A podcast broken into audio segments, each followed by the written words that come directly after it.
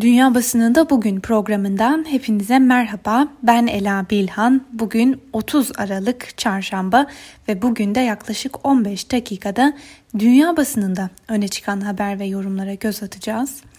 Bültenimize sık sık yaptığımız gibi Amerikan basınında öne çıkan haberlerle başlayalım. Amerikan siyasetinde özellikle de son 10 gündür ilginç bir süreç yaşanıyor. Kısaca özetleyelim çünkü her gün yeni bir gelişme yaşandı. Dolayısıyla takip etmekte biraz zorlaştı. Öncelikle salgın sürecinde işsiz kalan, evsiz kalan veya bir şekilde mağdur olanlara destek sunmak için hükümet ikinci bir destek paketi üzerinde çalışmaya başlamıştı. Cumhuriyetçiler yaklaşık 800 milyar dolarlık bir paket önerirken demokratlar hasarı gidermek için bu sayının yükseltilmesini talep ediyorlardı. Ancak sonunda bu süreç uzadığı için orta yolda buluşuldu ve 900 milyarlık bir anlaşmaya varıldı.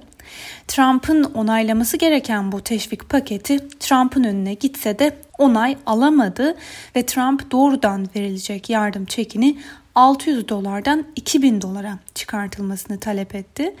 Ancak tabii ki bu da cumhuriyetçiler arasında bir kargaşaya neden oldu. Çünkü bir kısım cumhuriyetçiler Trump'a destek verirken bir kısım da bunun çok pahalıya mal olacağını savundu.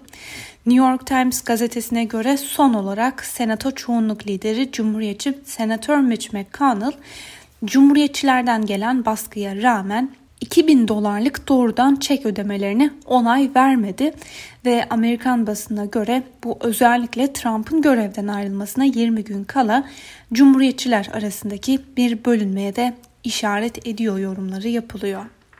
Washington Post'un bu konudaki yorumunu da aktaralım.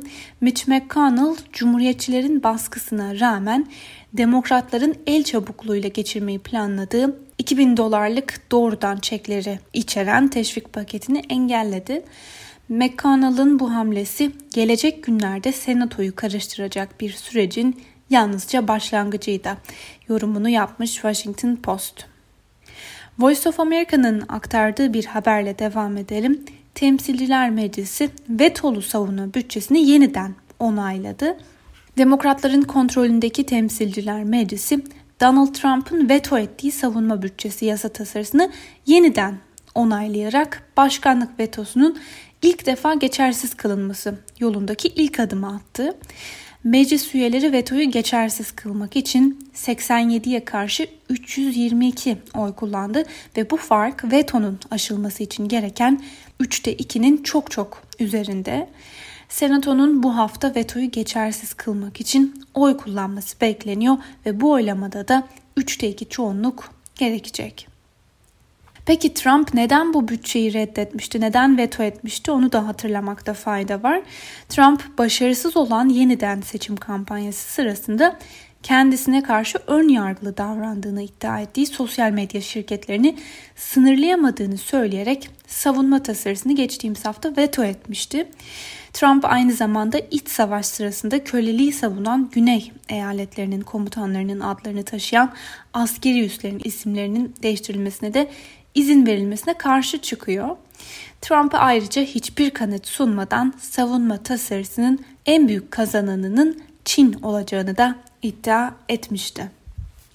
New York Times'ın bir haberiyle devam edelim. İngiltere'de ortaya çıktığı tahmin edilen koronavirüsün yeni türü ABD'de ilk kez tespit edildi ve habere göre Colorado'da tespit edilen vakanın 20'li yaşlarında seyahat geçmişi olmayan bir erkekte ortaya çıktığı da açıklandı. Bir diğer haberle devam edelim. Joe Biden Trump yönetimini aşılama sürecinin hızı ve planlanması konusunda eleştirdi ve sürecin kötü yönetilmesinin ağır bir bedeli olacağını savundu. Görev başına geldiğinde günlük aşı sayısını mutlaka arttıracağının da sözünü verdi. Aynı meseleyi gündemine taşıyan Washington Post, vaka sayılarının artışıyla hastaneye yatış oranlarının da arttığına dikkat çekiyor ve bu döngü içinde aşılar da gecikiyor. Gazeteden Liana Wen'in yorumuna da göz atalım. Koronavirüs aşılamaları çok yavaş bir başlangıç yapabildi ve bu alarma geçilmesi gerektiğine işaret ediyor. Yine Washington Post'tan bu kez Jabin Bosford'un yorumuyla devam edelim. Başkan Trump'ın çalkantılı 2020'si Trump görev süresinin en önemli yılına krizden krize koşarak başlamıştı ve ikinci dönem başkanlığı rekor sayıda seçmen tarafından reddedilince topal bir ördek gibi kaldı. Gelelim İngiltere gündemine. İngiltere'de son iki gündür vaka sayılarıyla ard arda rekorlar kırılıyor. Mutasyona uğradığı belirlenen yeni tip virüsün bu şekilde hızlı yayılması ülkede genel olarak alınan kısıtlama önlemlerinin genişletilmesi anlamına geliyor. Ancak şunu da belirtelim bazı uzmanlar vaka sayısında bu rekor seviyede yüksek artışın görülmesinin arttırılan test kapasitesiyle de bağlantılı olabileceğine dikkat çekiyorlar. Çünkü Mayıs ayında günde 100 bin test yapabilen İngiltere'de son olarak 23 Aralık'tan beri günlük test kapasitesi 500 bine kadar çıkarılmış durumda. Times gazetesinin e, sızan bir rapora dayandırdığı habere göre Sağlık Bakanı Matt Hancock bugün bir açıklamayla önlemlerin artırılacağını duyuracak. Artan vakalarla beraber ülkenin büyük bir kısmının dördüncü aşama olan en sert tecrit kuralları altında yaşaması öngörülüyor ve rapora göre aynı zamanda okulların açılışı da bir kez daha ertelenecek. The Eye gazetesi de aynı gelişmeyi manşetine şu sözlerle taşımış. İngiltere'de daha sert bir kapanma. The Guardian'ın manşetten verdiği habere göre hastaneler yakın bir zamanda kimin hayat kurtarıcı tedavi görüp göremeyeceği konusunda seçim yapmak zorunda kalabilir. Ve dün de aktarmıştık Times benzer bir haber paylaşmıştı. Özetle şöyle diyordu. İngiliz sağlık sistemi hızla artan Covid-19 vakalarıyla başa çıkamama tehlikesi yaşıyor. Ülkenin bir diğer e, yine çok önemli gündemi daha var. Çünkü bugün İngiltere ve Avrupa Birliği arasında Brexit sonrası ticaret anlaşması imzalanacak. The Telegraph gazetesi Johnson'ın sözlerini manşetine taşımış. Tarihimizde yeni bir dönem açıyoruz ve gazeteye göre varılan anlaşma Johnson için kişisel bir zafer anlamı da taşıyor. Bu arada İngiliz basınına da değinmişken bu sabah Türkiye saatiyle 8'de son dakika haberi geldi. Buna göre AstraZeneca ve Oxford'un geliştirdiği koronavirüs aşısına Britanya'dan acil kullanım onayı çıktı ve bu gelişmede muhtemelen yarınki gazetelerinde ilk sayfasında yer alacaktır ve biz de ayrıntıları ve gelişmeleri sizlere yarın da aktarıyor olacağız diyelim ve bültenimize Alman basınıyla devam edelim. Almanya'da Aralık ayı başında başlatılan kısmi karantina sürecinin 10 Ocağı kadar süreceği açıklanmıştı. Ancak Die Welt gazetesinin haberine göre hükümet bu süreci uzatmayı hedefliyor. Hızla normale dönülmesinin istenmediği gibi hükümet yavaş yavaş halkı bu yönde ikna etmenin de yollarını aramaya başladı. Sürecin başından bu yana yeni kapanma sürecinin ekonomiye pahalıya mal olacağı yorumları yapılırken Die Welt am Sonntag gazetesinde yer alan bir analize göre yeni korona kısıtlamalarının farklı sektörlere maliyeti yaklaşık 19.3 milyar euroyu bulacak. Zeit gazetesi ise resmi verilere göre Almanya'da son 24 saatte hayatını kaybeden kişi sayısının ilk kez binin üzerinde olduğunu aktarmış. Yine Alman basınından Deutsche Welle ise gündemine bir anket sonucunu taşımış. Ipsos Global Advisor Enstitüsü'nün yaptırdığı uluslararası bir anket çeşitli ülkelerde vatandaşların koronavirüs aşısı olmak isteyip istemediklerini mercek altına aldı. Almanların %65'lik kesiminin yeni tür koronavirüs aşısı olmaya sıcak baktığı yani Almanların yaklaşık 3'te ikisinin koronavirüs aşısı olmak istediğini ortaya koydu. Anket sonuçlarına göre Japonların %60'ı, İtalyan ve İspanyolların %62'si ve İngilizlerin %77'si korona aşısı olmaya sıcak bakıyor. Öbür taraftan Brezilyalıların %78'i ve Çinlilerin %80'i de aşı olmak istediklerini söylüyorlar. Ancak bu oran her ülkede bu kadar yüksek değil. Mesela Fransızların yalnızca %40'ı, Rusların %43'ü ve Güney Afrikalıların %53'ü aşı olmaya sıcak bakıyor. Fransa basınında tartışma yaratan bir olayı da sizlerle paylaşalım. Fransa Cumhurbaşkanı Emmanuel Macron'un en yakın danışmanlarından biri olan Bruno Roger Petit'in aşırı sağcı siyasetçi Marine Le Pen'in yeğeniyle geçen aylarda bir restoranda yemek yemesi tartışmalara neden oldu. Bu görüşme Macron'un aşırı sağcı seçmeni kazanma çabası olarak görülüyor.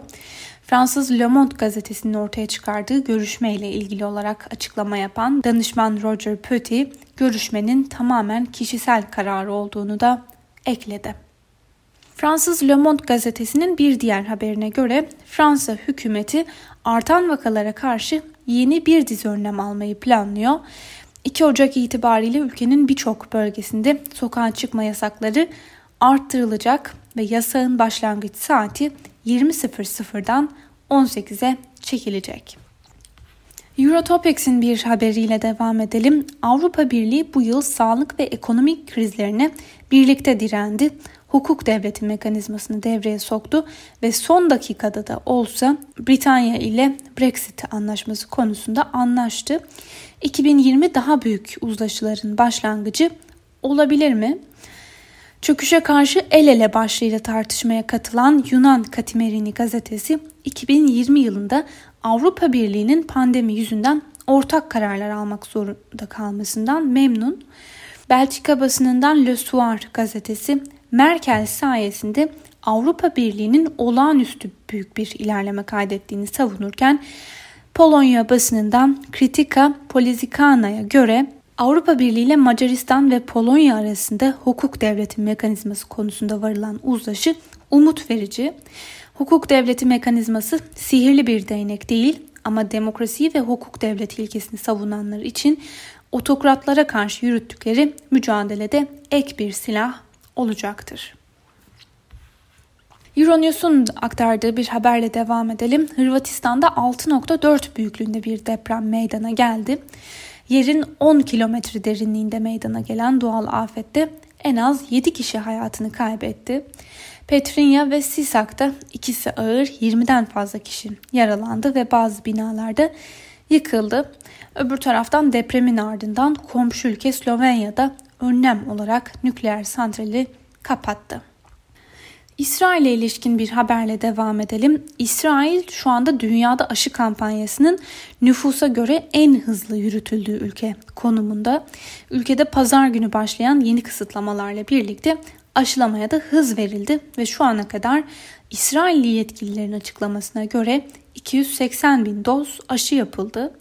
İsrail'de hükümet aşılama merkezlerinin 7 gün 24 saat hizmet vermesi için çalışıyor ve günlük aşı miktarının da 150 bin doza yükseltilmesi için çalışmalarını sürdürüyor.